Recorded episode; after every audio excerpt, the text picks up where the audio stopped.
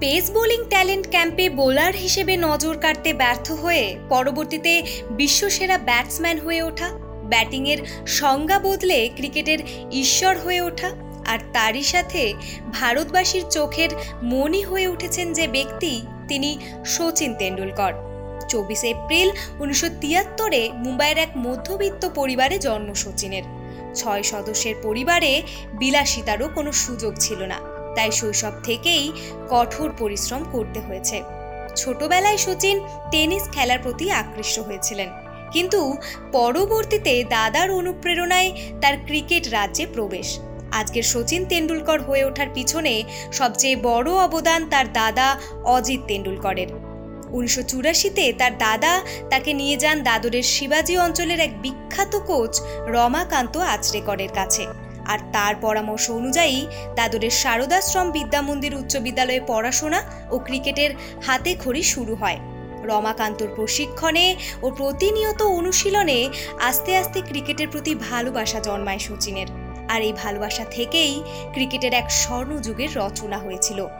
সেই সময়ই বিদ্যালয় ভিত্তিক ক্রিকেট টুর্নামেন্ট মাতুঙ্গা গুজরাটি সেবা মণ্ডল শিল্ডে তিনি জয়লাভ করেন। আর এখান থেকেই শুরু হয় ক্রিকেট টুর্নামেন্ট ভিত্তিক খেলার পথ চলা। এরপর আরও ধাপে ধাপে এগিয়ে যেতে থাকেন। বোম্বাইয়ের কঙ্গলি প্রতিযোগিতায় সুযোগ পেয়ে ব্রাইট ক্রিকেট ক্লাবের অধীনে ও ক্রিকেট ক্লাব অফ ইন্ডিয়ার হয়ে খেলেন তিনি। উনিশশো সাতাশি সাল, মাত্র চোদ্দ বছর বয়সে মাদ্রাজে এমআরএফ ফাউন্ডেশনে ফাস্ট বোলিং করার প্রশিক্ষণ নিতে গেলেন। কিন্তু বোলার ডেনিস লিলি ট্রায়াল থেকে তাকে বাদ দেন এবং ব্যাটিংয়ে মনোযোগী হতে বলেন। আর ব্যাটিংয়ে মনোযোগী হয়েই উনিশশো অষ্টআশি সালে প্রতিটি ইনিংসে শত রান করেন। অদম্য জেদ ও অধ্যবসায় তাকে হেরে যেতে শেখায়নি। উনিশশো অষ্টআশি খ্রিস্টাব্দে মুম্বাই ক্রিকেট দলের হয়ে গুজরাট ক্রিকেট দলের বিরুদ্ধে খেলে ভারতে কনিষ্ঠতম ক্রিকেটার হিসেবে অভিষেকে প্রথম শ্রেণির ক্রিকেট খেলায় শত রানের রেকর্ড করেন উনিশশো উননব্বই সালে আন্তর্জাতিক ক্রিকেটে অভিষেক ঘটে তার। ভারত পাকিস্তান টেস্ট ম্যাচ চলছে। ইতিমধ্যে একচল্লিশ রানে চার উইকেট পড়ে গিয়েছে ভারতের। ঠিক তখনই ব্যাটিংয়ে নামেন এই কিশোর। ব্যাটিংয়ে নেমে ওয়াকার ইউনুসের একটি বলে মাথায় আঘাত পান। সবাই ভাবলেন বোধহয় ভয় পেয়ে গেলেন। কিন্তু না, লড়াই ছাড়েননি তিনি। চব্বিশ বলে খেলেছিলেন মাত্র পনেরো রানের ইনিংস। কিন্তু তার এই জেদ ইঙ্গিত দিয়েছিল সবুজ মাঠের এই গোল স্টেডিয়াম একসময় তার নামে কেঁপে উঠবে। ব্যাটিংয়ের সংজ্ঞাটা যেন বদলে দিয়েছিলেন তিনি।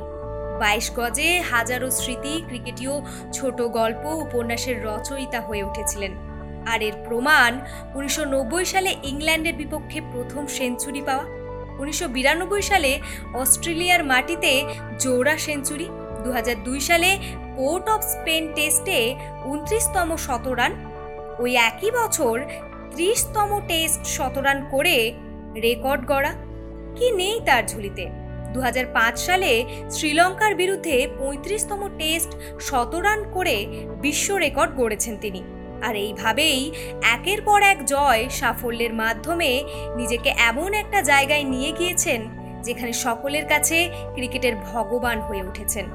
ক্রিকেট কেবল একটা খেলা নয়, এটার মধ্যেও রয়েছে শিল্প। আর এই কথাই প্রমাণ করে দিয়েছেন সচিন তেন্ডুলকর। একবার ব্যর্থ হয়ে ভেঙে পড়ো না। ছয়বার চেষ্টার পর তবে বিশ্বকাপ হাতে তুলতে পেরেছিলাম। সচিন তেন্ডুলকরের এই কথাগুলোই মানসিকভাবে উদ্দীপ্ত করে তোলে। যতদিন তিনি ব্যাট বলের সাথে ছিলেন, ততদিন মাঠের সবুজ গালিচাতে নিজের মতো করে রাজত্ব করেছেন। এই ধরনের কিংবদন্তিদের কখনো বিদায় হয় না। তারা ক্রিকেটের বাইশ গজে যুগ থেকে যুগান্তরে অনুপ্রেরণা হিসেবে থেকে যান।